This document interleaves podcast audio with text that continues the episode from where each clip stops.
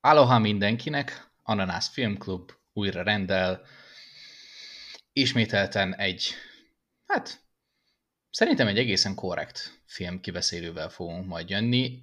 Végre eljutottunk abba a stádiumba, hogy nem egy mainstream filmmel fogunk foglalkozni, hanem egy kicsit olyan, ami az angol kifejezéssel a radar alatt repül. Ezt magyarul amúgy hogy mondod? Ezt annyira szeretem amúgy ezt a flying under the radar angol kifejezést, hogy...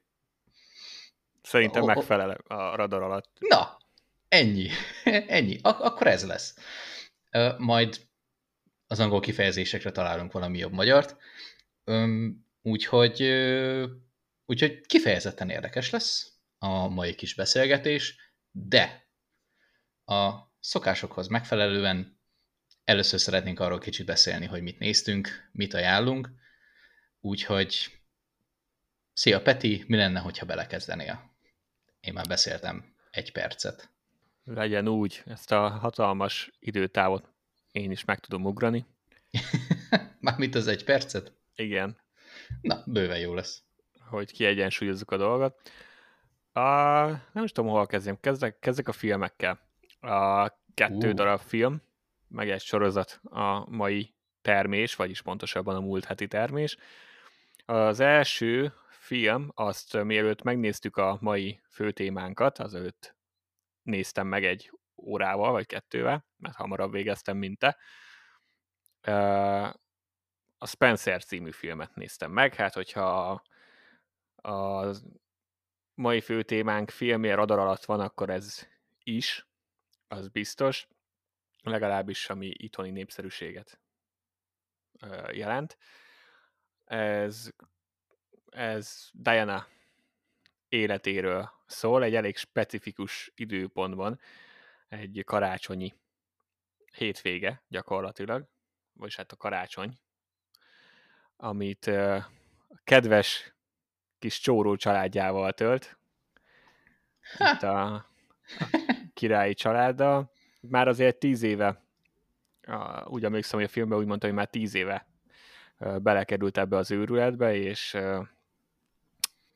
Mármint így a királyi családos eseményekbe. Igen, már be van házasodva egy ideje, már megvan Harry és Vilmos is, és igazából betekintést nyerünk, legalábbis a filmkészítői által értelmezett Diana életébe, ami nem volt egy csodás dolog, nagyon nyomasztó film bizonyos értelemben, viszont nagyon jó, tehát minőségében ez egy remek film, és Diana-t egyébként Kristen Stewart játsza, nem tudom, nekem még a mai napig, pedig már tudom, hogy ő is remek színész, meg Robert Pattinson is tényleg kimagaslóan tehetséges színész. Valamiért mindig érzem a késztetés, hogy hozzátegyem, hogy az alkonyat az nem kiinduló pont. A színészi játékuknak a megítélésében, tehát mind a 2 kinőtte már ezt. Ja, az a baj, hogy szerintem az embereknek a tudatába annyira beleégett ez az alkonyat, ez a vagy szeretted, vagy valamilyen szinten, nem tudom, könyvek? Azt hiszem, hogy könyvek alapján. Így azt olvastad, és akkor tetszett neked a film, vagy tetszettek a filmek, vagy pedig annyit hallottad, hogy mekkora fos, és utána pedig megnézted a filmet, és annak tudata nélkül, hogy mondjuk mi van a könyvben, te is konstatáltad, hogy ez nagyon fos, hogy egyszerűen nehéz túllépni rajta. Tehát... Hát főleg nekünk, mert a mi tínédzserkorunknak ez egy meghatározó eleme volt. Igen. Tehát elég könnyű volt oltani ezt a filmet egymás között is, még anélkül is, hogy láttuk volna. Igen. De mindegy, a lényeg az, hogy mind a 2 színész ezt régen maga mögött hagyta. Egyébként nagyon érdekes döntés volt, mert tudtam, a Kristen Stewart amerikai, tehát az, hogy igen. Diana-t miért ő játsza, az egy fura dolog. Általában angolok szoktak, vagy britek szoktak amerikaiakat játszani. Itt viszont úgy tűnik, hogy ő átjutott ezen a visszafelerésen. A lényeg az, hogy ő egy nagyon jó alakítást nyújt. Én így első blikre azt mondanám, már csak a filmnek a megjelenési dátuma miatt is, hogy egy elég Oscar-bétes alakítás. Tehát meg nem lepődnék meg, hogyha ha úgy szánták volna ezt a filmet, hogy különböző díjakat bezsebeljen, és a legjobb lehetőség egyébként Kristen Stewart van szerintem most a legjobb színésznőnek járó alakítással kapcsolatban. A film többi aspektusa nem tudom, hogy mennyire Oscar érdemes, valamilyen, attól függően, hogy milyen lesz a mezőny a végén. Ja, hogy ez konkrétan most jött ki?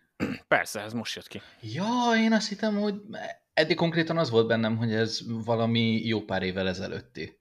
És akkor nem. Úgy nem tudtam róla. Ez most megy a mozikban. Nagyon jó támogató karakterekkel viszont, legalábbis a színészek jók, de a szerepük az nagyon el van hanyagolva, ez teljesen Diana fókuszú, és a többiek nem is annyira lényegesek szerintem. Így van egy, max. 2 karakter, akit így ki lehet emelni, de teljesen Diana központ olyannyira, hogy nagyon sokszor a kamera is így nagyon közel van Dianához, tehát hogy az arcát mutatja, azt helyezik központba, és mindent az ő szemén keresztül érsz meg, ami ebben a filmben nyomasztó volt, tehát ugye azt tudjuk, hogy nem volt felhőtlen az élete a királyi családban, és nem feltétlenül imádták egymást a családon belül, és ez a film nagyon kihangsúlyozta ezt, aztán az, hogy milyen kis apró dolgokkal vágtak alá, az, hogy ő hogyan viselkedett, az is egyébként emberfüggő, hogy ki hogy ítéli ezt meg. Nem feltétlenül gondolom azt, hogy minden aspektus a normális emberi viselkedést reprezentálta. Volt egy kis üldözési mániája, de nagyon érdekes volt. Azt nem tudom, annak nem néztem utána, megtettem volna, ha már podcastot csinálunk, de nem tettem, sorry, hogy milyen háttere van a filmnek, mennyi valóságtartalom, vagy tényleg csak a bulvár sajtóból köztudott híreken alapszik ez a sztori. Tehát pont teljes igazságot valószínűleg senki nem fogja tudni. Igen, az, pont hogy... ezt akartam amúgy mondani, hogy valószínűleg ez a van minimális valóság alapja, megvettek a valóságból híreket, de még itt is, hogyha teljesen ilyen önéletrajz alapján menne, tehát hogyha létezne valamilyen, nem tudom, feljegyzés, vagy nem tudom, egy önéletrajzi könyv, ami alapján megírják, biztos vagyok benne, hogy vannak benne ilyen művészi túlkapások, tehát amik mondjuk így a dráma kedvéért így beletettek, bár azzal is tisztában vagyok, hogy szerintem az alapkoncepciója így a királyi családnak, hogyha egy kicsikét így belülről néznéd a dolgokat, akkor az önmagában drámai, és mondjuk egy ilyen típusú filmet, vagy egy ilyen tónusú filmet annyira nem nehéz abból kikerekíteni, de nekem ez a tippem. Igen, az, amit már nagyjából tényként elfogad az ember, az az, hogy azért nem volt felhőtlen a királyi családban viszonya, a férje meg Camilla az gyakorlatilag folyamatosan kavart, meg az, hogy hánytatja magát, és nem evett, az is nagyjából köztudott. Szóval ezeket is belefoglalta a film a történetébe. Tényleg nagyon nyomasztó. Az, hogy ez a karácsony, ez így ebben a formában megtörtént, azt nem tudom. Az viszont fix, hogy teljesen szarul éreztem magam, miközben néztem a filmet, ami ebben az esetben dicséret, mert ez volt nagyjából a filmnek a célja, tehát ez ilyen a jó filmkészítés, hogy átérzed a főszereplőnek a helyzetét, függetlenül attól, hogy persze ez is olyan, hogy azért a hercegnői léttel nem sokan tudunk azonosulni feltétlenül, meg az ezzel járó nyomással, viszont ez egy tökéletes film arra, hogy bemutassa, hogy miért nem fenékig tej fel, az sem, főleg, hogyha valaki ilyen személyisége van, meg ezek a dolgok történnek vele. Úgyhogy nagyon érdekes film, nem egy vidám dolog, viszont nagyon jó alakítással van, és nekem az operatőri munka is kifejezetten tetszett, tehát nagyon, nagyon sok szép kép volt. Szóval technikai megvalósításában jó volt. Igen, mindenképpen. Az, hogy tényleg az, hogy nem nézi valószínű sokszor újra ezt a filmet az ember, az egy másik dolog, de ha valakit érdekel, egyébként Diana csak úgy alapvetően, vagy az ilyen jellegű kis indie filmkészítés, akkor az mindenképpen ajánlom. Akivel egy ilyen szigorú életrajzi filmet, vagy egy kicsit mainstream-ebb feldolgozást vár, az viszont ne.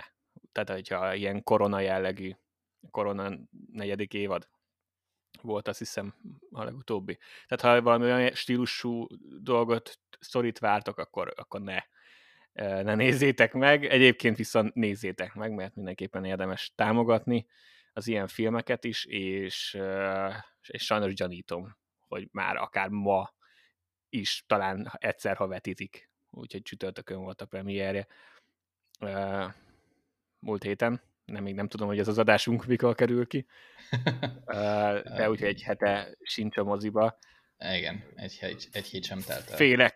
Félek tőle, hogy igen, most csak úgy random megnéztem, ma egy időpontban adják ezt a filmet, ami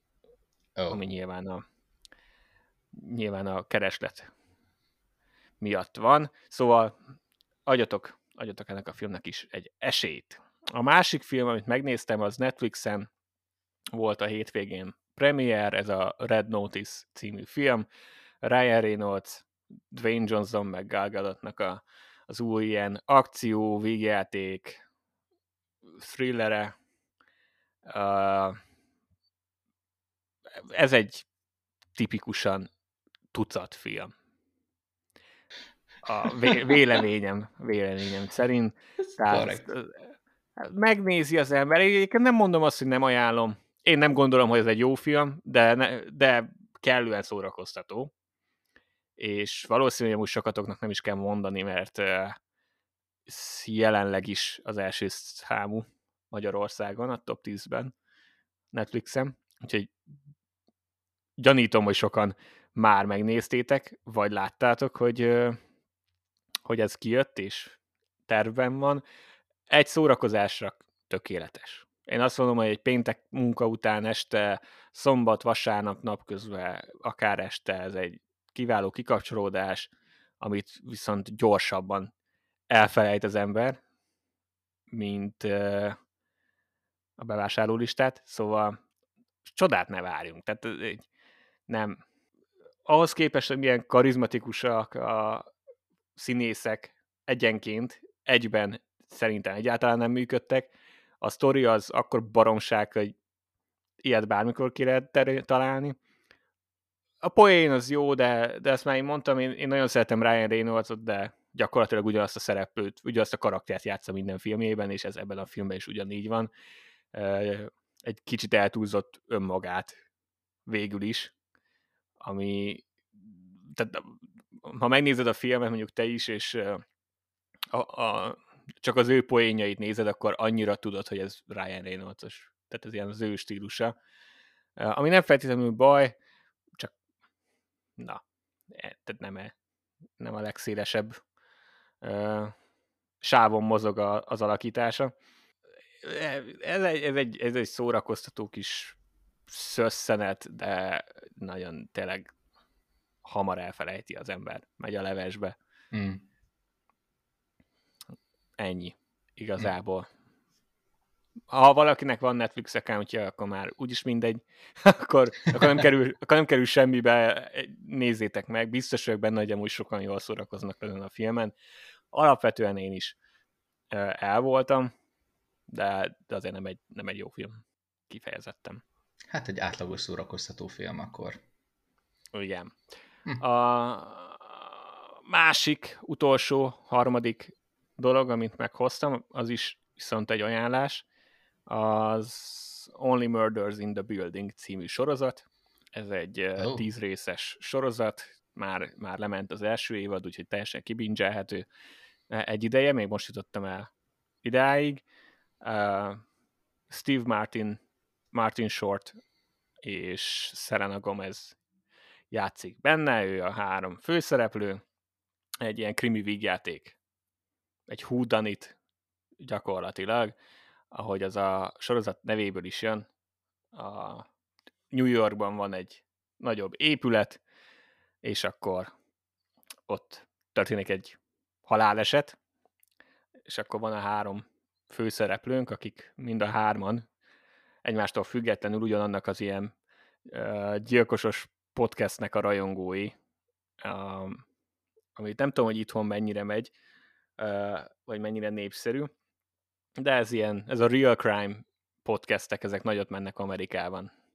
És annyira szeretik ezt a podcastet, hogy nyilván amikor történik egy haláleset az épületbe, akkor ők is úgy döntenek, hogy elkezdenek nyomozni ennek hatására, és mivel kiderült közben, hogy mind a hárman szeretik ezt a podcastet, akkor összehozzák a csapatot, és akkor közösen nyomoznak, és természetesen ennek következményeként el is indítják a saját Real Crime podcastjüket, ami ezt a nyomozást követi végig, tehát podcast formájában nyomoznak tovább, hiszen podcastet ma már mindenki csinálhat, lásd mi.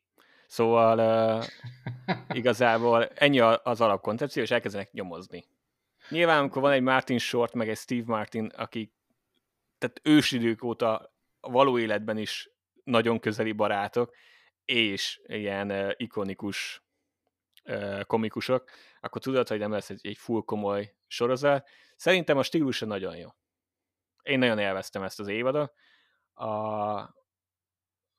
Kellően random humor, kellően szórakoztató, a nagyszerű kis kommentárra a világra, aztán a krimi, vagy maga a nyomozás is jó volt, a gyilkosság kellően érdekes volt, így próbáltad te is követni, szerintem jól adagolta a sztorit a sorozat, nyilván nem volt minden az első résztől megalapozva, tehát minden részben mutattak valami új infót, amit korábban nem tudtál, de amiket bemutattak, azokat végül jól összekombinálták. És ha bár nyilván egy idő után már az ember agya, hogyha sok ilyet néz, akkor rááll arra, hogy ki lehet a tettes, egész meglepő volt így is a végére, szóval... Na, akkor van még egy ilyen kis csavar is. Hát igen, van nyilván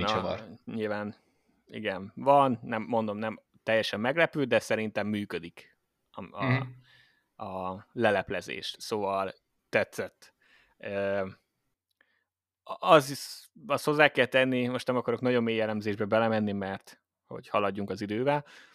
Igazából a karakter, meg ez a sztori, az működik, más, meg nyilván a három főszereplőnkön van a fókusz, ezért a többi karakter az eléggé tehát csak így ott vannak, és éppen ellátnak egy funkciót, de nem nagyon bontunk ki senkit, és akkor olyan nagyon nagy kötődést nem érzek senki iránt.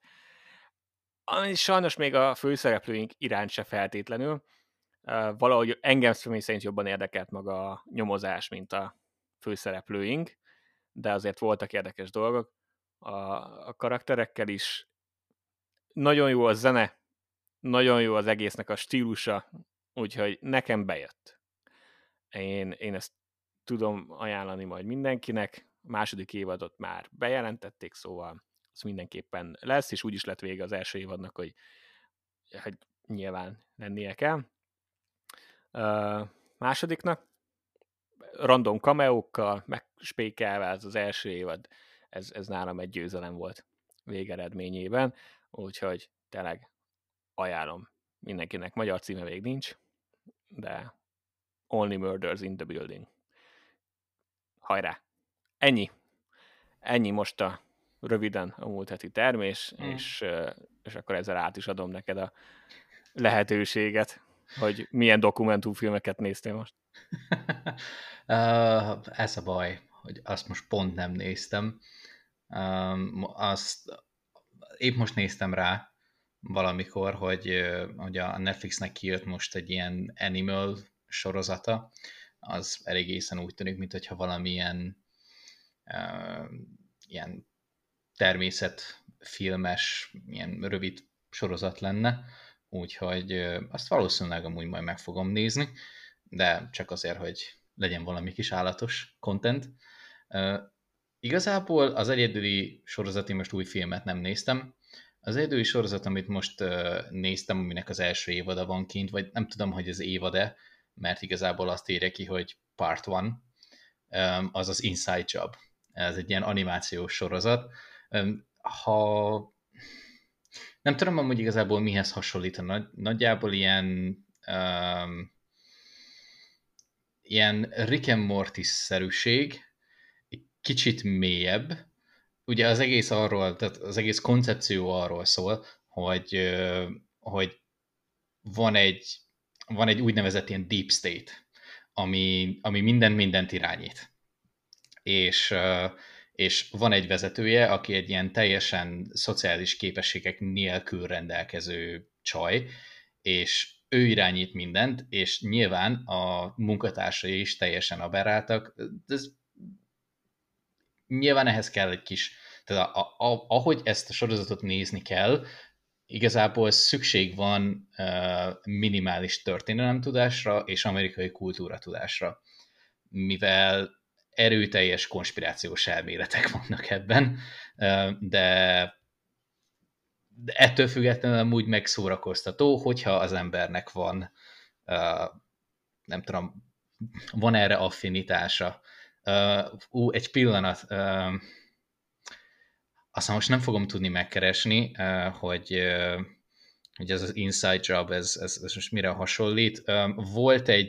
Volt egy animációs film, amit mondtam legutóbb, ami ilyen amerikai történelmet, ilyen függetlenségi háborút dolgozta fel, de ilyen nagyon agybeteg módon, hogy nem tudom, George Washington főrésszel, meg nem tudom, ilyen függetlenségi AT-AT-val megy a britek ellen. Ugye nem a briteknek volt AT-AT-jük, az amerikaiaknak meg gépfegyverük, meg minden ilyen hülyeség.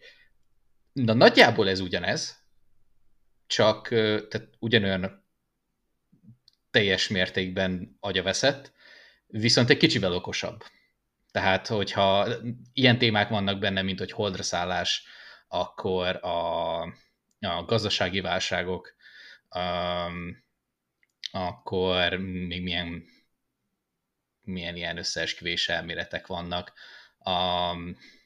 nem tudom, akkor a JFK-nek meggyilkolása, és akkor konkrétan, hogy ezeknek a kitervezésére van egy csapat, aki így összeül, kitalálja, és ezt a valóságban pedig megvalósítják, viszont ez a csapat egy teljesen abnormális csapat, plusz itt is azért teljesen elrugaszkodnak a valóságtól, tehát ilyen mindenféle ilyen félig állat, félig ember típusú karakterek is vannak benne.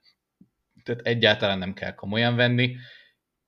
Igen, kifejezetten hülyé hangzik így elmondásra, de alapvetően, hogyha az ilyen nem teljesen Office színvonalú, de ez az ilyen kínos humor valakinek bejön, na ebbe sok van. És az viszi alapvetően a prímet előre, és az a fő stílusa ennek a sorozatnak, de ugye az alapkoncepció az az, hogyha bármilyen szinten ki akarjuk figurázni itt az összeesküvés elméleteket, ami ugye Amerikában nagyjából minden nap gyártanak 50-et, akkor ez nektek való, hogyha ez érdekel. Azt nem tudom, hogy ebből part 2 vagy 3 mikor lesz. Most, ha jól emlékszem rá, akkor körülbelül ilyen 10 rész van kint belőle, és ez is ilyen 25, maximum 27 perces kis szösszenetek, hasonló, mint egy Rick and Morty dolog. És vannak olyan részek, amik hasonlóan ilyen random agymenések, ami után csak így nézel ki a fejedből, hogy én most mi a szart néztem. De ennyi. Alapvetően, ha ilyesmi típusú dolog érdekel titeket, akkor nézzétek meg. Nemrég jött ki Netflixen. Viszont, ami a fontosabb, végignéztem legalább már a vámpírokat. Úgyhogy végignéztem. Megnéztem. Amúgy a végén kiderült, hogy 2 résszel voltam lemaradva, úgyhogy még egy ilyen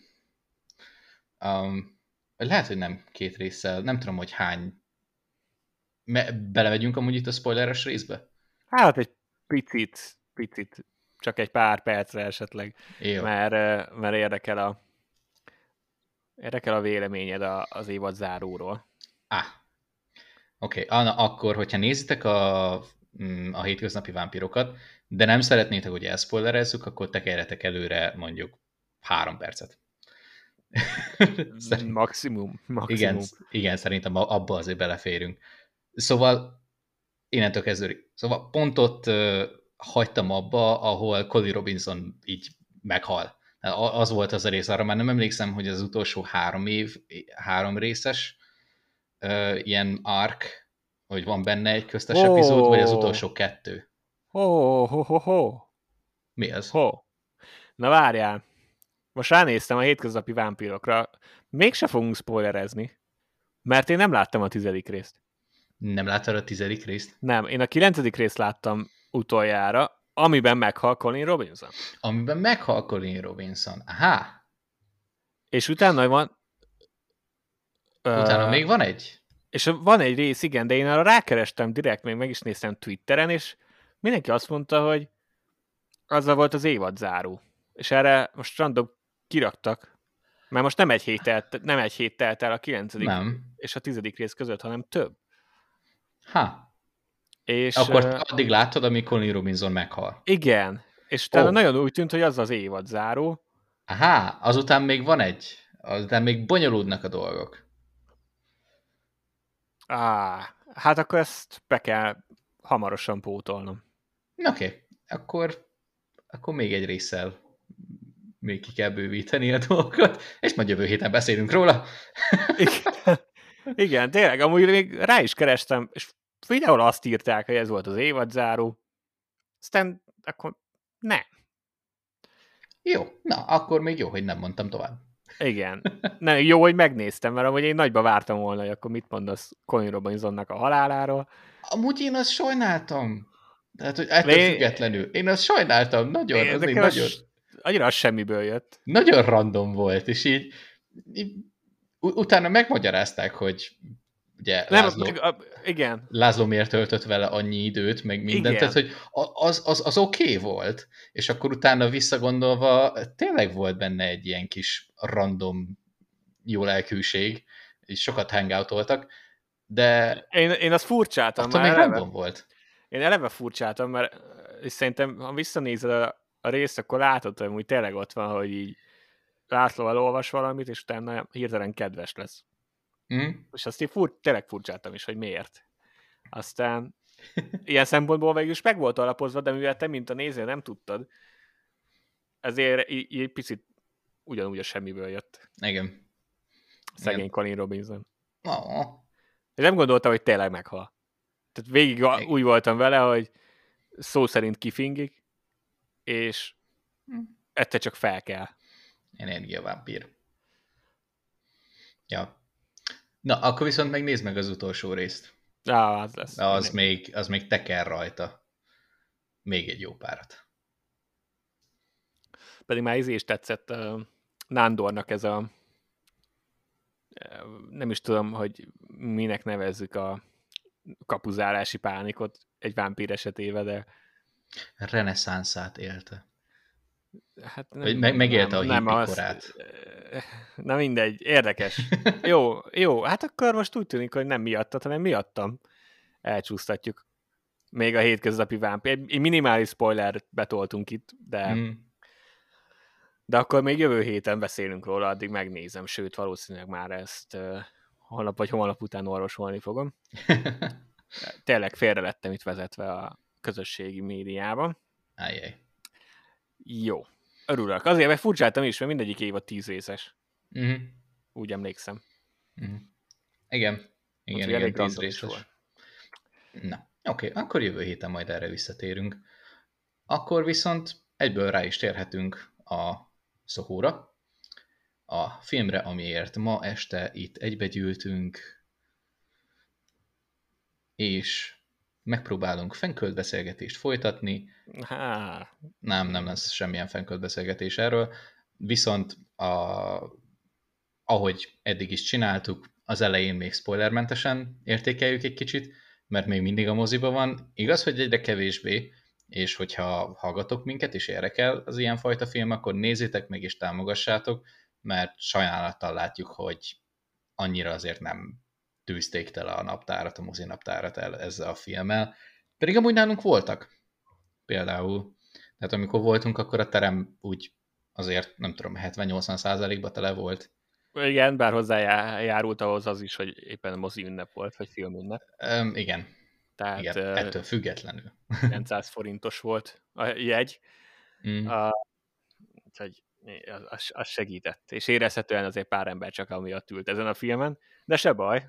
Tehát, megnézték, az a lényeg. Az a lényeg, igen. Az a lényeg. Úgyhogy első benyomások. Akkor mik voltak? Te ugye kétszer is láttad, mire én egyszer láttam, úgyhogy te egy kicsit más szemmel és most már egy ilyen érettebb és átgondoltabb verzióval tudsz szolgálni nekünk, nekem még csak egy ilyen... Ezzel nagyon... Semmi nyomást, tehát itt is... Igen, ezzel nagyon nagy... No pressure.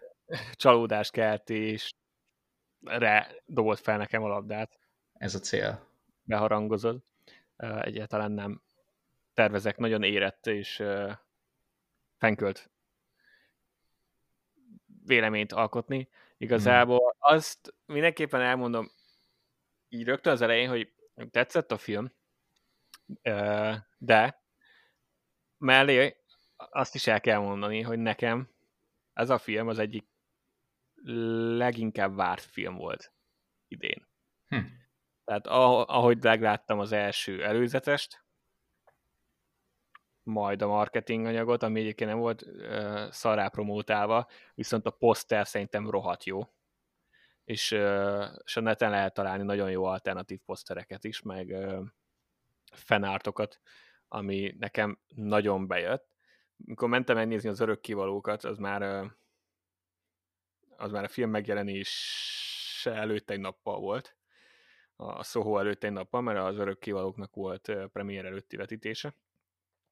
És azon a napon az arénában például csak a Sohónak a posztere volt kint. Nem tudom, hogy miért, azt a mai napig nem tudom, meg kellett volna kérdeznem, de csak a Soho poszter volt kint. Mindenhol, legalább 30-40 darab, és rohadt jó volt.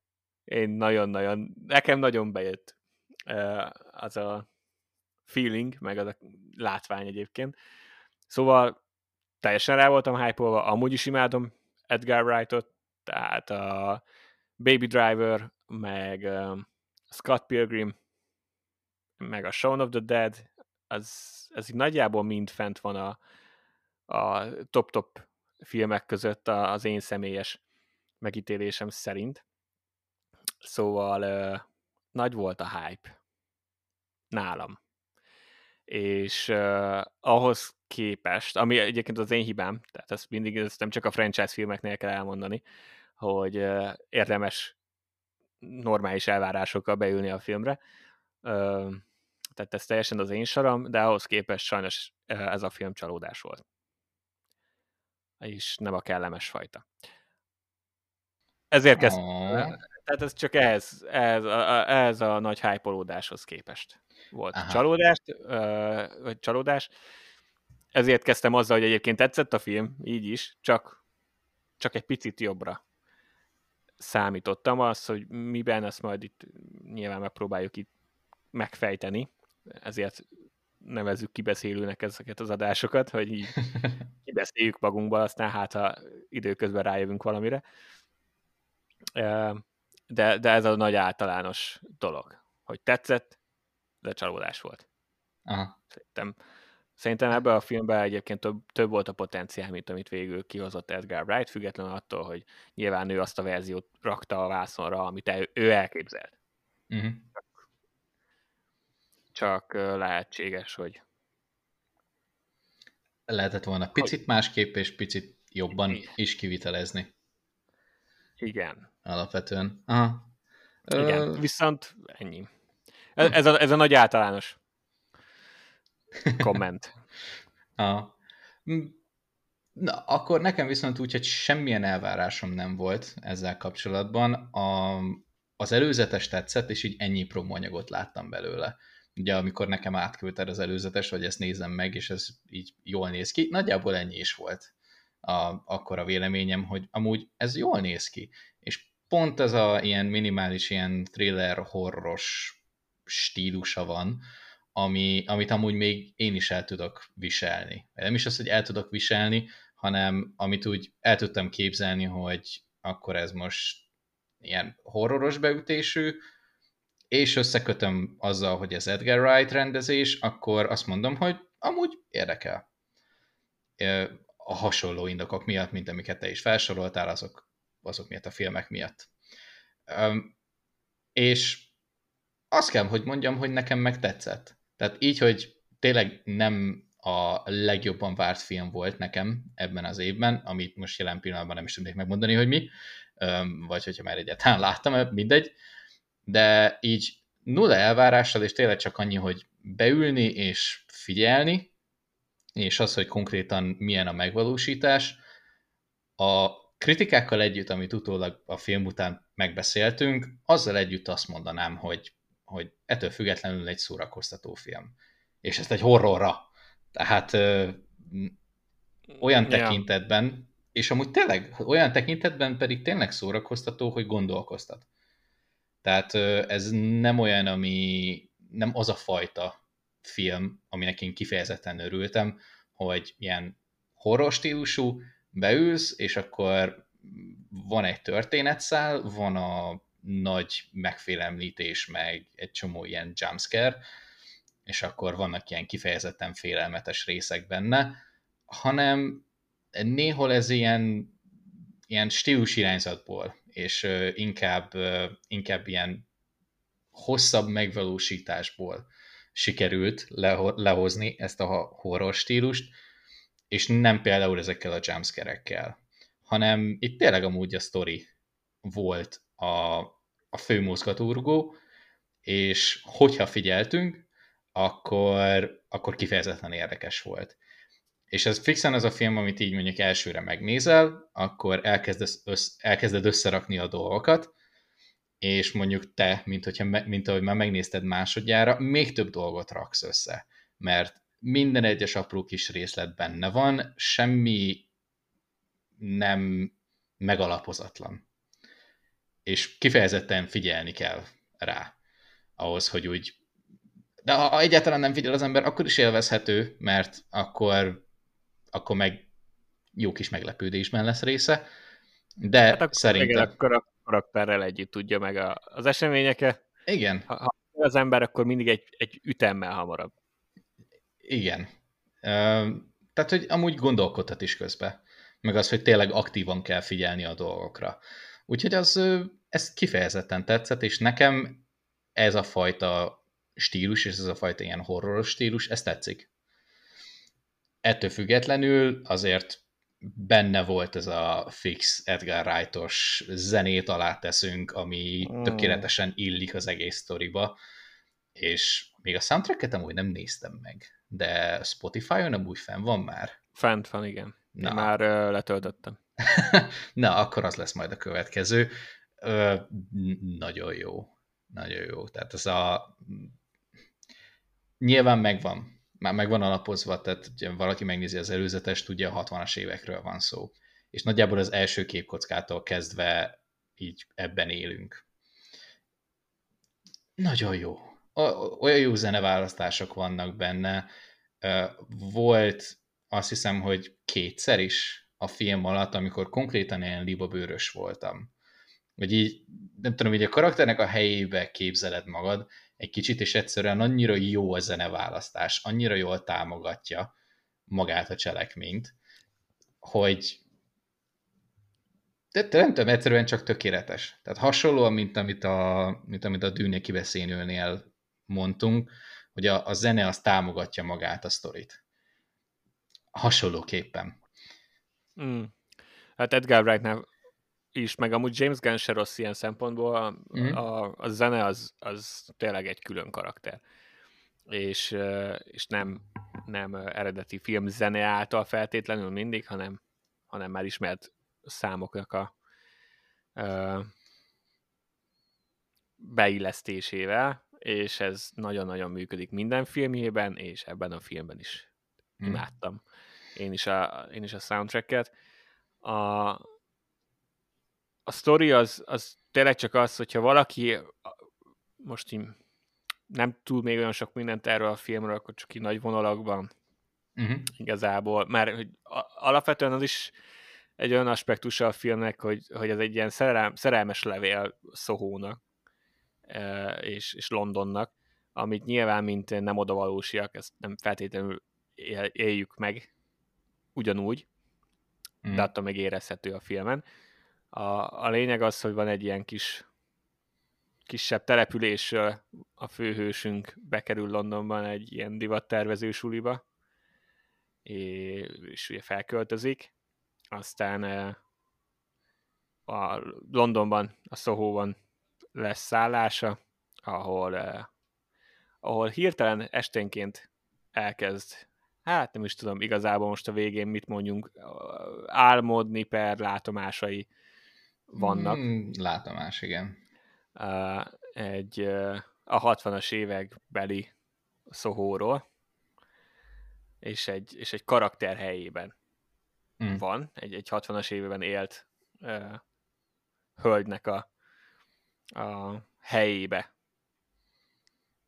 lép be gyakorlatilag, már direkt nem azt akartam mondani, hogy helyébe képzeli magát, mert effektíve tényleg a helyében van, és akkor így éli meg az ő történetén. Hát az életét. Igen, egy fix ponton mi történik ezzel a hölgyel, Sandyvel. Aztán, hát ugye az elején a mi főhősünk, Ellie, ugye? Igen. Ellie-nek egyébként is megvan ez a retro hangulata, meg ő egyébként is szereti a retro dolgokat, úgyhogy amikor ilyen látomásai vannak a 60-as évekbeli Londonról, akkor természetesen imádja, és jól érzi magát. Aztán, ahogy Sandy története kibontakozik, egyre kevésbé érzi jól magát. Aztán, ahogy egyre sötétebb lesz. Igen, egyre jobban észreveszi ennek az életnek a realitását, és nagyjából ennyi az alapkoncepció.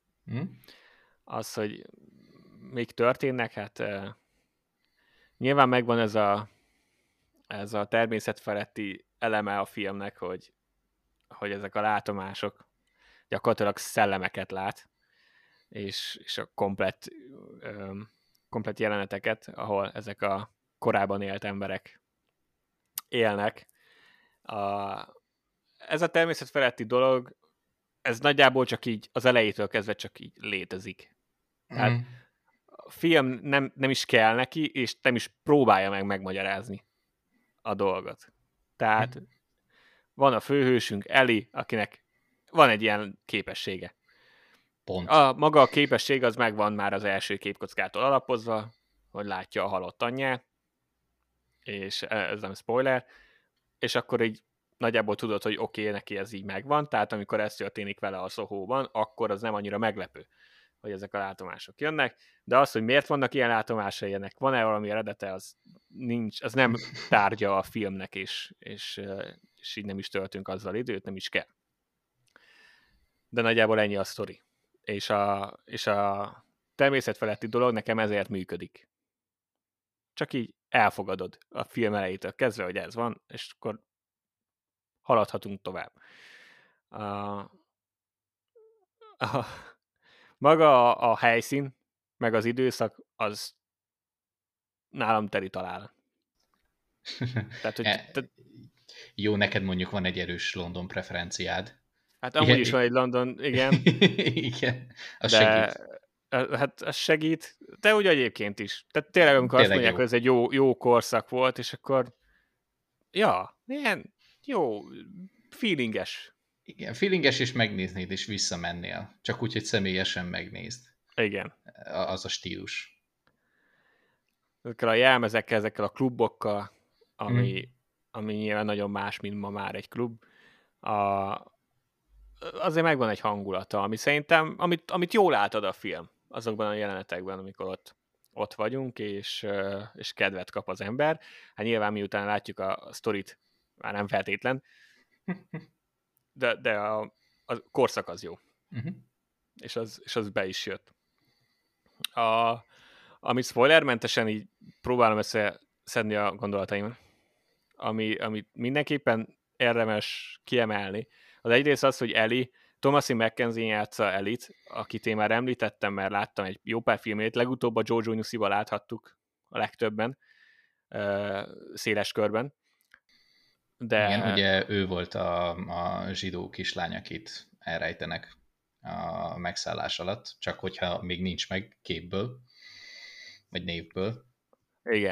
Igen, meg előtte jelent meg a Ne Hagy Nyomot című film, arról én beszéltem egy, nem tudom, már pár hónapja, hogy szintén egy nagyon jó film, tehát amúgy a kis hölgy nagyon tehetséges, és nagyon jó projekteket választ. Tehát azért le a kalappal előtte, és ebben a filmben is nagyon-nagyon jó. A 60-as évekbeli társa pedig, akinek a helyébe beleképzeli magát, Anya Taylor-Joy, ő meg szintén. Tehát nagyjából ugyanaz, csak egy kicsivel idősebb. De ő rá is ez volt a jellemző. Nagyon jó projekteket választ, és nagyon tehetséges. Szóval ők ketten egyértelműen teljesen a hátukon viszik az egészet, és... Ezt hívják úgy angolban, hogy absolute win. De igen. Kaptak egy Jolly Jokert. Igen. Ők a zenével, meg a legfontosabb, a technikai megvalósításának a filmnek csodálatosan király. Tehát egyrészt jó operatőri munka, olyan kameratrükkök vannak a filmben, hogyha megnézitek az előzetest, akkor ugye látszódik, hogy amikor a 60-as években van Ellie, akkor így mindig a tükörből látja Sandynek az életét, tehát, hogy mintha ő lenne a tükörképe Sandynek, és ezt, hogy csinálták meg, mert hogy ezek nem CGI trükkök, tehát ezek tényleges fizikai, gyakorlati trükkök, ahogy helyet cserélnek a karakterek egymással, hogy itt Ellie a következő jelenetben Sandy, vagy hát nem is jelenetben, csak következő képkockán már Sandy. Uh-huh. Van egy táncjelenet még a film elején, amikor először belemerülünk a 60-as évekbe, ami csodálatosan király, tehát hogy egyszerűen idén az egyik kedvenc jelenetem, és gőzöm sincs, hogy csinálták meg, de nagyon jó. Ez a része a filmnek amúgy baró. És nálam tehát azt mondom, hogy a film első fele az egy totál 100%-os siker. És az, ami miatt számomra újra nézhető ez a film még. Mert ez alapozza meg azt, hogy igazából végül is nálam ez egy pozitív film. Pozitív értékelést kapna a saját kis skálámon. Mert az első fel az egy csodálatos. Az nagyjából hozta az elvárásomat. Csak sajnos a filmnek a második fele nálam az, ami széthullik egy kicsit, és ott is néhány ilyen megvalósításbeli problémák vannak a horror fronton. Lehet, hogy azért, mert nem vagyok horrorrajongó, nem tudom, de nem tudta ezt a 60-as évekbeli nyomozást, meg azt a feelinget továbbvinni egy ponton a film, hanem ez így megszakadt, és egy kicsit darabjaira hullott a dolog az én szemszögemből. Ettől függetlenül is nem esett szét annyira, hogy azért teljesen élvezhetetlen legyen, vagy ilyesmi, tehát szó sincs erről, így is egy egész korrekt végeredménnyel zárnálom a film, de azért megvannak a gondjai, ami abszolút kiemelendő az a színészi játék, és a zene, és a látvány. Mm-hmm. A részemről. Mm-hmm. Spoilermentesen. Nagyjából amúgy hasonlókra gondoltam én is. Azt mondjuk első nézésre is érezhető volt, hogy igen, mint hogyha a végére egy kicsit így szétcsúszna. Az elején szerintem eléggé durván bekezdett, és hogyha lenne egyetlen egy kívánságom, akkor ugye az előző adásban is beszéltünk, vagy az előző előtti adásban, már nem tudom, amikor megvannak azok a YouTube csatornák, amikor behívnak egy rendezőt, és konkrétan egy jelenetet így szétbontanak, vagy ugye megmagyaráznak, hogy ezt hogy csinálták, annyira meg szeretném tudni. Tényleg pont az a jelenetet, amiről te beszéltél, az első tánc jelenetet a tükrös trükkel, hogy azt a valóságban hogy sikerült megvalósítani. Vagy valaki, de mindegy, hogy ki az, de valaki nekem magyarázza el, mert én szeretném tudni, mert attól függetlenül, hogy mi neketten kifejezetten nagy kedvelői és rajongói vagyunk a mindenféle ilyen vizuális effekteknek, és minden jó CGI-t örömmel fogadunk. Ettől függetlenül azért van valami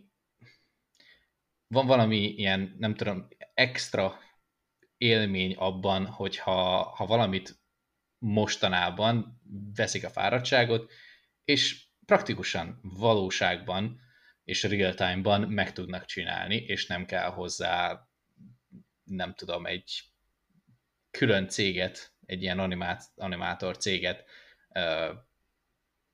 nem tudom, felvérelni, vagy fizetni nekik, hogy akkor valósítsák meg azt, amit egy kicsit több átgondolással, de mondjuk praktikusan meg lehet oldani.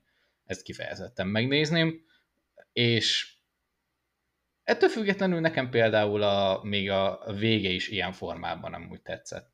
Tehát megvolt, én is láttam azt a nagyon erős felvezetést, és az, hogy a vége egy kicsit laposabb lett, de onnantól kezdve, hogy ilyen nagyon jól indult az egész, azt mondanám, hogy összességében azért a végén is megtartotta a minőségét.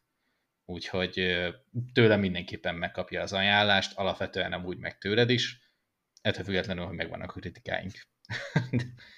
Persze, meg az a jó ezekben, hogy nem azt van, hogy felvitt a hegyre, aztán lebaszott onnan minőségben, hanem csak utána elkezdett szépen le is vinni.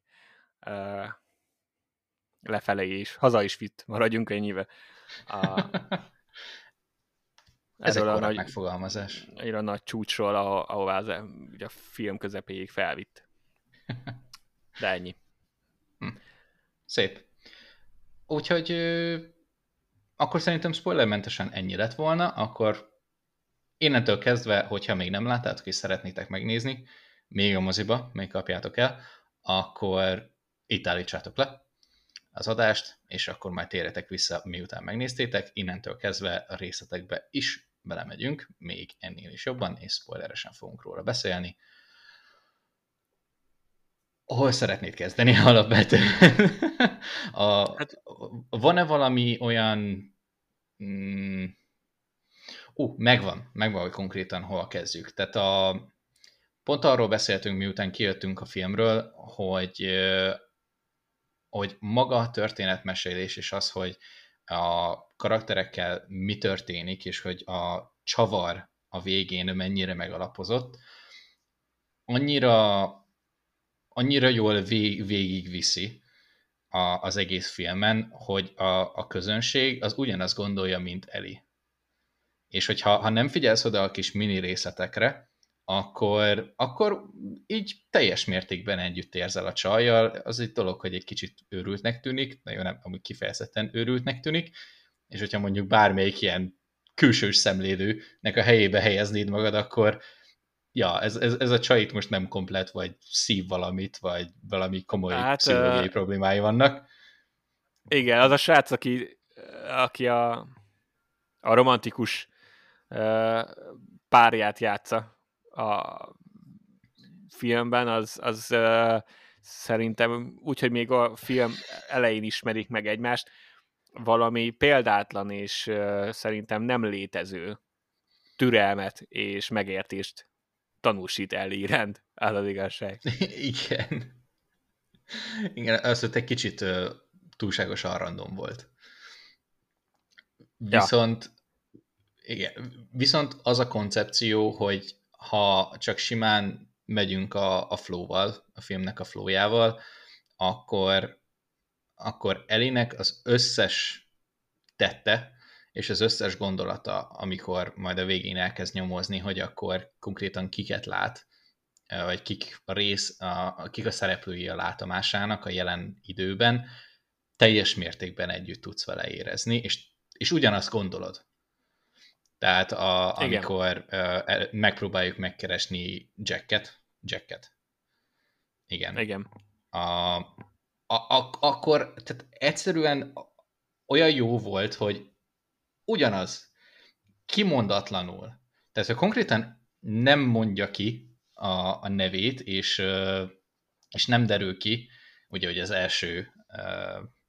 első ilyen meggyanúsítás, az konkrétan nem jön be, ez a csavar magában a filmben, de az átlag nézőnek ez így teljesen evidens, anélkül, hogy konkrétan a szádba rágnák, hogy amúgy neked ezt kell gondolni. Mert hogyha egy kicsit figyeltél a filmre, akkor igen, ez... Addig a pontig, amíg meg nem gyanúsítja az öreg embert, hogy ő Jack, addig a pontig egy árva szóval nem említi, hogy arra gondolna, hogy az öreg Jack. Hanem majd egyszer csak meggyanúsítja, hogy amúgy ő az. Mert amikor bemegy a rendőrség, az a rendőröknek mondja először, hogy amúgy ma is él, és a csávó mindig ott iszik, tehát és akkor tudod, hogy az öreg emberre gondol, anélkül, hogy ezt korábban jelezte volna a nézőnek, hogy ő erre gondol. Viszont maga a cselekmény úgy van felépítve, hogy a néző már eleve ezt gondolja, mint Ellie. És így még aztán, mielőtt Ellie bemegy a rendőrségre. Igen, már és így amikor Ellie azt mondja a rendőrségnek, hogy még ma is él, és a csávó ott iszik a kocsmába, és tudod, hogy az öreg emberre gondol, akkor úgy vagy vele, hogy ja, én is ezt gondolom. És ezért van nagyon jól felvezetve az a dolog, meg nagyon okosan adagol minden infót a film, és jól sugallja a nézőnek a dolgokat, direkt rossz dolgokat sugall, de azt viszont jól csinálja, és eredményesen. Nagyon jól.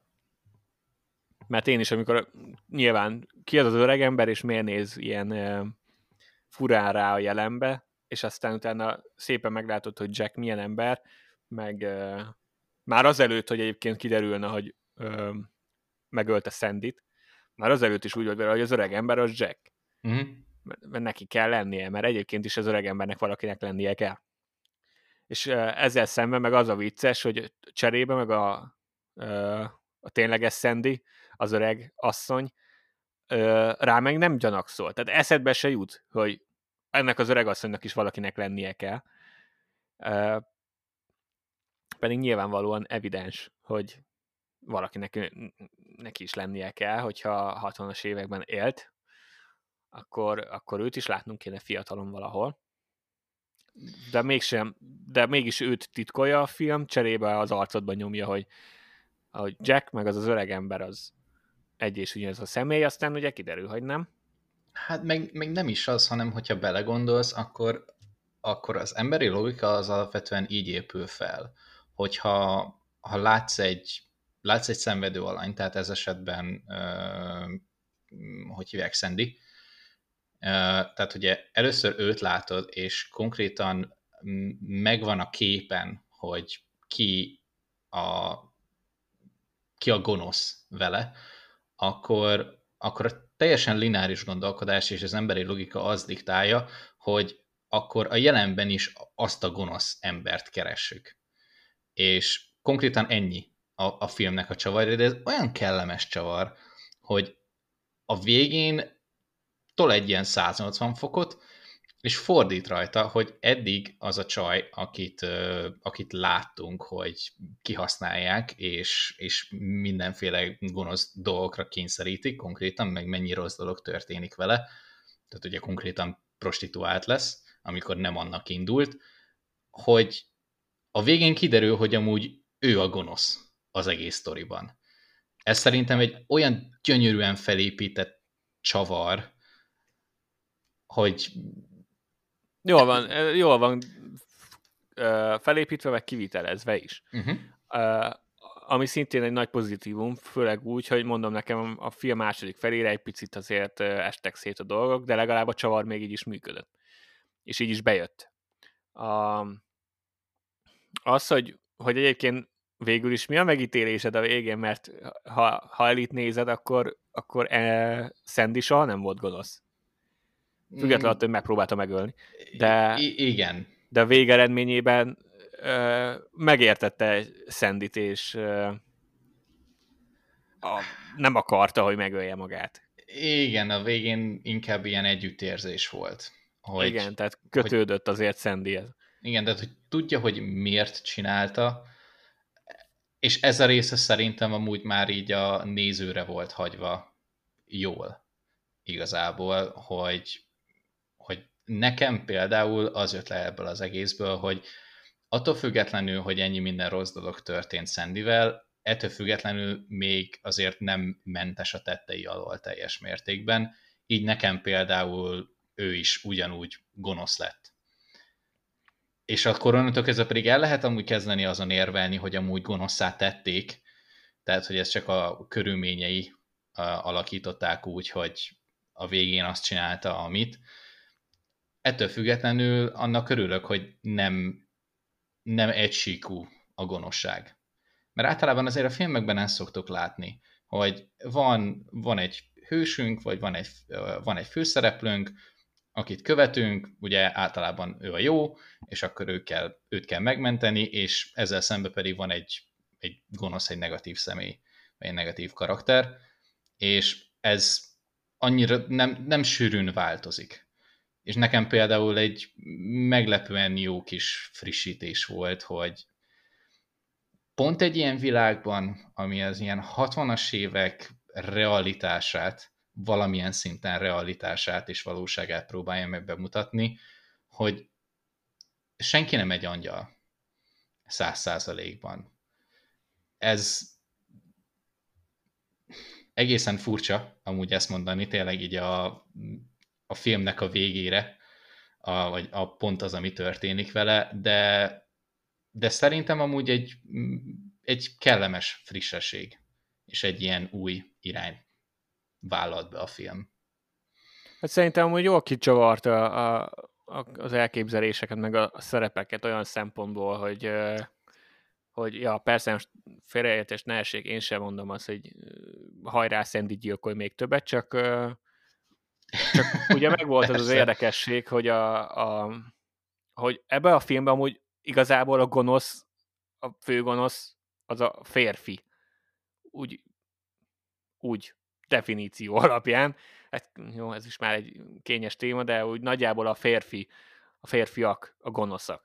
Igen. Mégis gyakorlatilag ők voltak az áldozatok valamilyen szempontból, de attól függetlenül soha nem szűnnek meg gonosznak lenni. Míg Sandy, a főhős pedig igazából ő a főhős, de egyben ő a tettes. És az elkövető, és ez igazából, hogy ő a gyilkos. Jó, ez jól ki lett csavarva.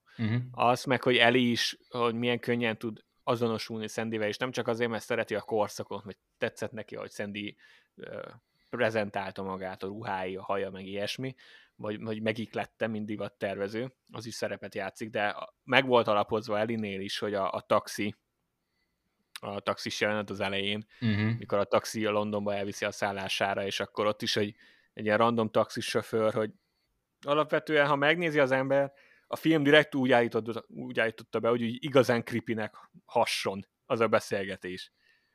És alapvetően amúgy az is volt. De nem, igen. Alapvetően creepy is, de nem ez a megítélés amúgy sajnos sok esetben, a való életben. Igen. Tehát, hogy tényleg nagyon kedves férfi társaink nagyon sokszor tudnak ilyen kommenteket elejteni, mint amit bóknak szánnak, és igazából nem gondolunk bele soha, hogy mennyire creepy lehet az a fogadó személynek. Itt meg ez megalapozta azt is, hogy igen, Ellie is creepynek tartja ezeket a dolgokat, és így emiatt is, tehát mint nő is majd tud Sandynek a sorsával azonosulni, vagy az ő szemszögét megérteni jobban.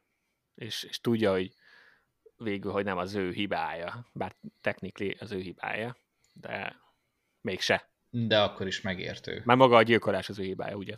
De igen. Szóval érdekes, és jó a témája szerintem a filmnek, meg amúgy nagyon aktuális. Mindezt úgy, hogy nem reprezentálja félre nagyon az akkori időszakot, mert biztos vagyok benne, hogy ilyen dolgok történtek. Tehát ez a... Igen. Ez a nem érzed, tradicionális értelembe vett prostitúció, de hogy ez a színésznőket, vagy azok, akik szerepet akartak vállalni színpadon, azokat gyakorlatilag tényleg a menedzsereik kvázi striciként működtek. Még ha nem is feltétlenül egy ilyen nagyon szélsőséges módon, mint ebben a filmben, de kellően hasonló. Igen, de el tudod képzelni, hogy ennek van valóság alapja. Teljesen. Igen, és valószínűleg ez az a rész, ami még egy, nem tudom, még egy külön, vagy még egy extra szintet dob magára a történetre is, mert és ez most tényleg csak az alapkoncepciójában is igaz, hogy ugye a múltra visszamenőleg, hogyha visszareflektálunk, akkor alapvetően ugye a 60-as évekről beszélünk, az egy 50 évvel ezelőtti időszak, szembe a modern korral, inkább 50-60, és szemben a modern korral, amiben ugye már Ellie él. És hogy a kettőnek milyen hatása van egymásra. Hogy attól függetlenül, hogy mi történtek a 60-as években, hogy ahhoz képest mondjuk a jelen korszak az hogy alakul, mik azok a dolgok, amik változtak, és mik azok a dolgok, amik konkrétan ugyanazok maradtak, csak egy kicsit fordítottunk rajta. Úgyhogy ez nekem például alapvetően így még egy elgondolkodható koncepció is. És egy egészen jó párhuzam. Például ezek a nőknek a kihasználása. És akkor, hogyha itt most 60-as évekbeli kosztümbe öltözteted, ugyanezt a koncepciót, nem tudom, meg ezt a gondolatmenetet le tudod játszani itt a 21. században. És valószínűleg ez is egy erőssége a filmnek, hogy nem csak maga a történet olyan, ami meglep, és más irányba terel, mint amit alapból vársz, hanem ami még el is gondolkodtat egy kicsit. Igen. És amúgy meg nekem ez egy kicsit noir stílusban nagyon bejött volna amúgy. Tehát, hogyha kevesebb, nem visszük el ennyire a horror irányába, hanem megtartjuk ezt a inkább nyomozóst, hogy ha azon lett volna a hangsúly, hogy vannak Ellie-nek ezek a látomásai, és inkább arra fektetünk időt, hogy hogyan nyomozza ki, hogy mi történt Sandyvel, azt én nagyon adtam volna. Az, hogy amikor tényleg kezd egy kicsit úgy tűnni, hogy megőrül, nyilván mi nézőként tudjuk, hogy nem, mert hogy tényleg látja azokat a szellemeket. Egyrészt ezeknek a csávóknak, az arctalan csávóknak még a koncepciója maga az, hogy ugye arctalanok, az szándékos, és meg is van magyarázva a filmben, hogy miért. Az be is jött. Maga a design az nem annyira. És sajnos ez így nagyon látszódott is, így minőségében is, amikor vannak ezek amikor nagyon sok szellem van egy helyen, és akkor még próbálnak nyúlni ide-oda jobbra, az így látszik sajnos a képen, hogy nem az igazi a megvalósításban. Azért vannak jumpscare-ek így is, tehát mondtad, hogy nem erre helyezi a hangsúlyt a film, és nem is, de azért vannak benne jumpscare-ek, ami nekem mindig ez a dolog. engem jobban érdekelt volna az, hogy hogyan ugyanezzel az okos történetmeséléssel hogyan nyomozza ki Ellie az igazságot. Bár megmondom őszintén, hogy amúgy maga az a faktor is tetszett a sztoriban, hogy lassan érezhetően csak a visek, tehát mondom, te mind néző tudtad, hogy mi megy keresztül, de hogyha belegondolsz egy külső szereplővel, szemszögével, akkor alapvetően tényleg úgy tűnt, hogy kezd megkattanni Ellie, és tekintve a családi történetét, hátterét az édesanyjával, akit szintén az elején elmondanak, hogy öngyilkos lett, mert mentális betegsége volt, akkor te mind néz, és ezért nagyon jó ez a film, hogy úgy vagy, hogy na most akkor mi van?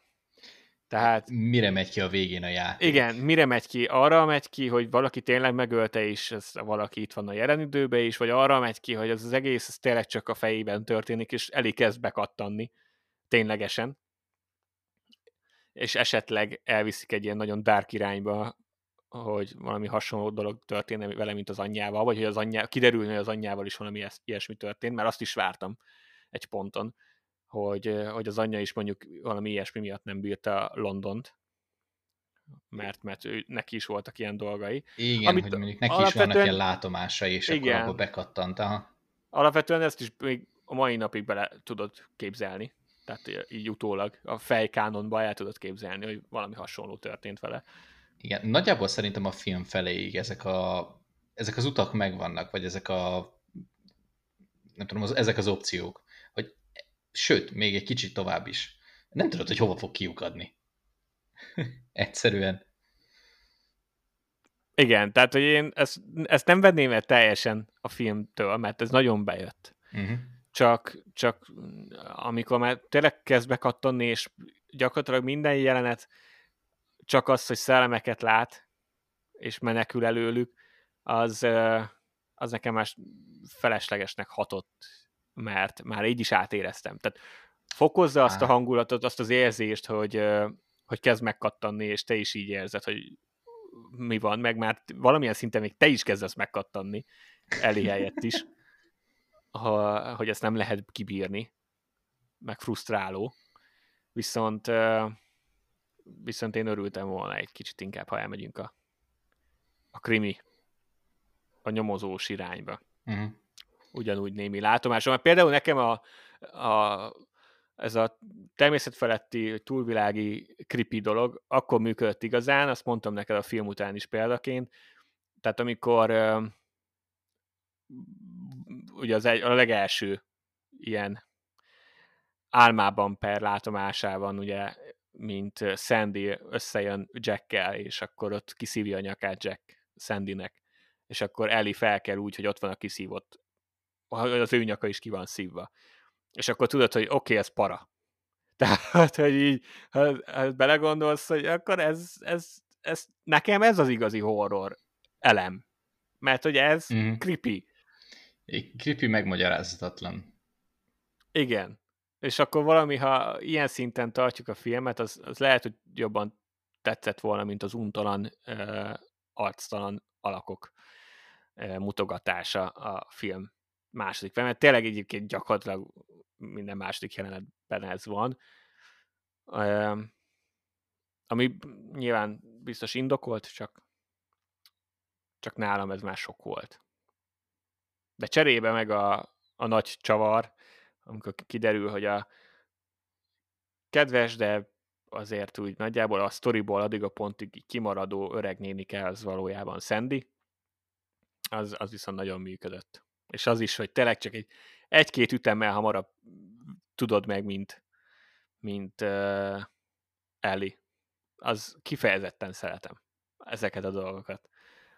Igen, és az nekem kifejezetten tetszett, hogy teljesen más Sandyt kaptunk addig a pontig, és utána pedig egy ilyen, hát nem tudom, egy félbeszélgetés sorozat alapján szerintem maximum volt egy perc. Az a Sandy, akit az egész film alapján eddig bemutattak, az így szertefosztik, egy ilyen felhőben eltűnik, és egy ilyen nagyon creepy, pszichopata gyilkos lép a helyére egy teljesen cuki öregnő képében.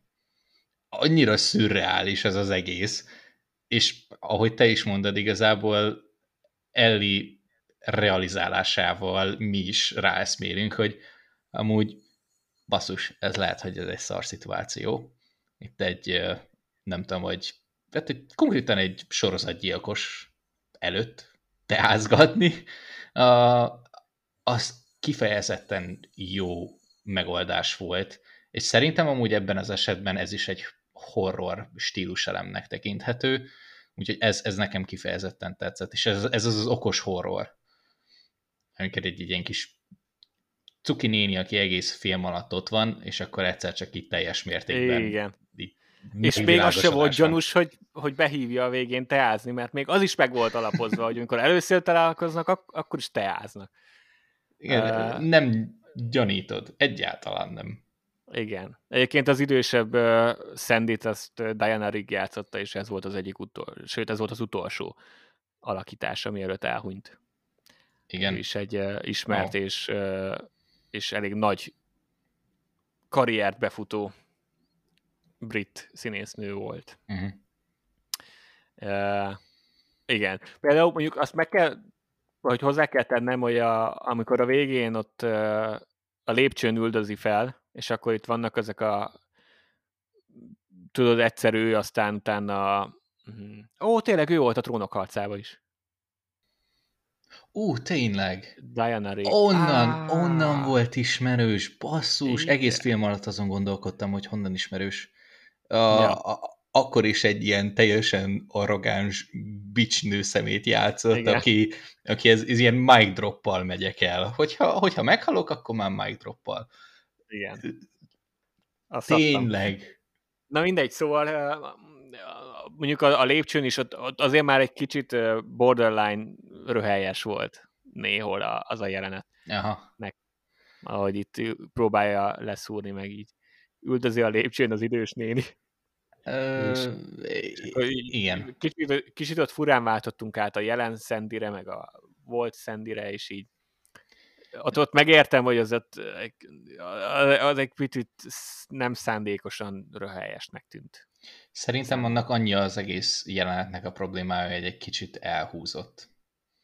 Mármint úgy, hogy igen, elnyújtott. Ja, hát igen, azon a lépcsőn egyébként, vagy 2,5 órán keresztül mennek fel egyébként. Igen, miközben megpróbálja leszúrni egy öreg néni, egy már egyébként megmérgezett, igen, csajt, aki... Tehát egy... Alapból halucinál mindenhova, és akkor még a méretől még jobban halucinál mindenhova. Úgy, igen, az a része... Ez egy kicsit fura jelenet volt. A legvége, az egy furcsa kivitelezés volt, és ez a make or break. És az a baj, hogy ez egy valamilyen szinten ugye megtörte az egész kontinuitását a filmnek, igen. Mert nem beleillő volt annyira. Onnantól kezdve, hogy kiderült, hogy ő Sandy, és életben van, és elmondta, hogy mi történt, onnantól kezdve végképp nálam meghalt a film. Mm. Tehát itt volt ez a röhelyesebb jelenet, utána azt mondtam, nekem nagyon fura az is, hogy a legvége. Tehát, hogy így ugye felgyúrod a lakás, és akkor kiszállítják Ellie-t is, meg a csávóját is, akik hasba szúrtak. Nyilván. És akkor utána átváltunk gondolom egy pár nappal, héttel későbbre, és akkor megkapjuk a total happy endet. Mindenki életben van, kivéve nyilván divat bemutatója. Igen, elég divat bemutatója, természetesen minden jól megy, sikeres ott a nagymamája, ő így tök boldog, a csávója életben maradt, aztán nekem az egy kicsit olyan hirtelen volt, és már nem az, hogy happy end, mert az nyilván leggyakrabban happy end szokott lenni, és nincs is vele bajom, mert örülök neki. Én ilyen happy end párti vagyok. Csak hogy hirtelen volt a váltás. És így nagyjából olyan, hogy így, mintha így utólag odaszúrnánk, hogy ja, egyébként minden rendben van, csá. Leszámítva a leges-leges legutolsó jelenetet, amit viszont szintén imádtam. Amikor látja a tükörbe az anyját, elfordul, hogy beszéljen a nagyiával, és amikor visszafordul a tükörbe az anyját, hogy lássa, akkor Sandy van ott, és azt imádtam, mondjuk. Tehát a leges legutolsó jelenetet, azt nagyon bírtam, de ez a dolog, ez nem működött. Meg még, amiért ezt elkezdtem mondani, hogy a csavar, az főleg azért működik nagyon jól, mert így van értelme. Uh-huh. Tehát a film közben megkapod, hogy Jack megölte Sandyt, és nyilván meg volt alapozva, hogy a férfiak ugye elveszik, amit akarnak, és kész. És így ilyen szempontból nem lepődtél meg rajta, hogy kinyírja a Sandyt, sőt, nagyjából ezt vártad, uh-huh. hogy a stici kinyírja a prostitnát. Nagyjából ez a... Mióta élsz a filmek, ezt a képet vetítik a fejedbe, tehát oké. De amikor ő elmeséli, hogy igazából ő ölte meg, mert hogy láttad Sandynek a frusztrációját, és láttad, hogy ő nem fogja teljesen megadni magát, és ehhez képest mégis úgy tűnik, hogy megadja magát, annak nem volt értelme karakter szempontból. És akkor ugye, amikor mondja, hogy nem, én öltem meg, és utána mindenki mást is, aki ilyet tett velem, akkor azt mondom, hogy yep, ennek van értelme. Igen. Ezzel teljes mértékben egyetértek. Egyetlen egy dolog jutott amúgy eszembe, miközben itt mondtad, főleg a legvégét. Mi van, hogyha az egész divatbemutatós jelenet tényleg csak annyira volt jó, hogy a legutolsó, a filmnek a legeslegutolsó jelenetét felépítse?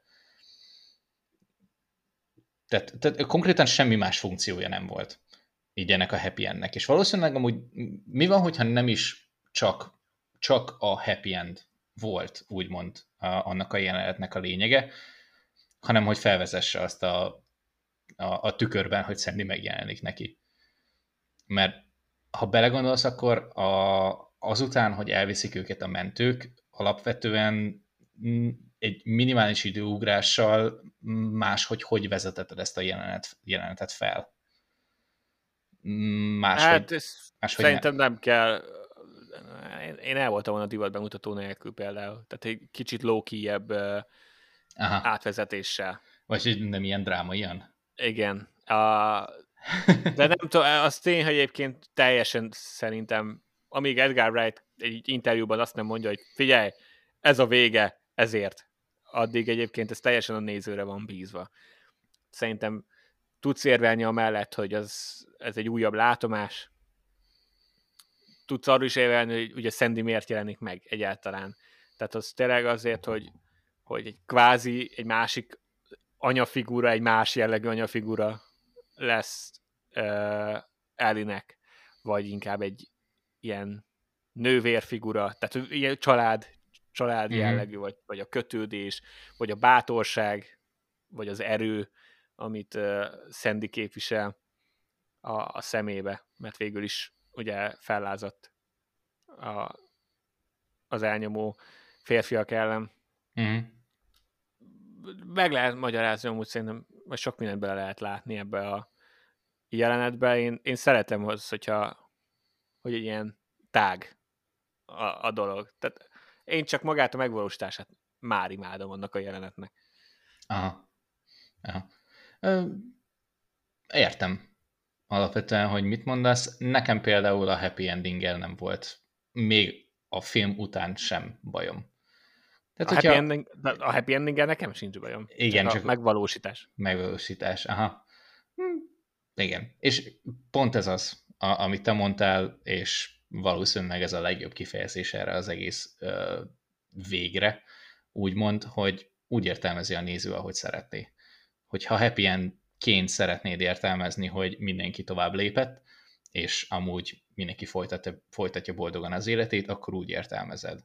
Hogyha éppen azt akarod mondani magadnak, hogy igazából elég bekattan, és innentől kezdve ez a látomása van, és nem tudom, mondjuk komába fekszik a kórházba, akkor mondjuk az lesz a vége. Ez kész. Úgyhogy szerintem már addigra eléggé sok csavar megvolt ebben a filmben, hogy ezt a véget így lehet szabadon értelmezni. Ez kifejezetten tetszik, ez a megvalósítás.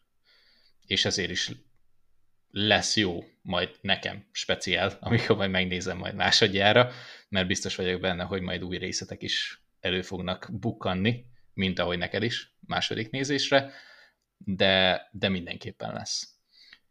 És nektek is, hogyha még, ha már ideig eljutottatok amúgy a podcastben, akkor valószínűleg láttátok, ha meg nem, és pont emiatt szeretnétek megnézni, és kedvet kaptatok hozzá, akkor nézzétek meg. Azt már a jövőre utalva már, hogy előre sajnáljuk, hogyha mondjuk moziban nem fogjátok tudni megnézni, de szerintem ez egy olyan film, amit mondjuk otthon is egy saját tévére, vagy akár egy laptopon is teljesen jó megnézni. Úgyhogy alapvetően ennyi lett volna a mai adásunk. Köszönjük, hogy velünk voltatok. Egy kellemes kis másfél óra volt, és azért ezzel a filmmel így eltöltöttünk körülbelül egy órát, ami egy ilyen félig meddig, indie film, nem is indie film, hanem csak kisebb népszerűségnek örvendő film. Azon rögtem mondjuk, hogy ez is ilyen klasszikus film volt, ahol 20 különböző ilyen stúdió logót láttál. Igen. Igen, az első egy perc azzal kezdődik, vagy első két perc szerintem, hogy sorolják a logókat, hogy milyen filmstúdiók voltak benne, hogy milyen filmstúdiók szerepeltek a produkcióba, úgyhogy beletartozik. Viszont Edgar Wrightot még mindig szeretjük, és még mindig jó filmeket csinál, úgyhogy ezt mindenképpen ajánljuk nektek, és nézzétek meg még egy jó párszor, mint ahogy mi is megfogjuk. Köszönjük, hogy itt voltatok velünk. Ha további Ananász Filmklubos adásokat szeretnétek hallgatni más filmekről, korábbi filmekről, vagy volt egy olyan rendszeres játékunk, hogy különböző éveknek a legjobb filmeit kezdtük el egy kicsit kivesézni. Ez egy ilyen kis kettőnk közti játék volt, abból is van jó pár még visszamenőleg, úgyhogy hallgassatok bele, vagy hogyha Star Wars szeretnétek hallgatni, van egy külön Scarif Beach adásunk, ha ez a reference nincs meg, akkor nézzétek meg a Zsivány Egyest. Csak így hint-hint. Köszi, hogy itt voltatok velünk, és jövő héten újból jelentkezünk. Sziasztok! Sziasztok!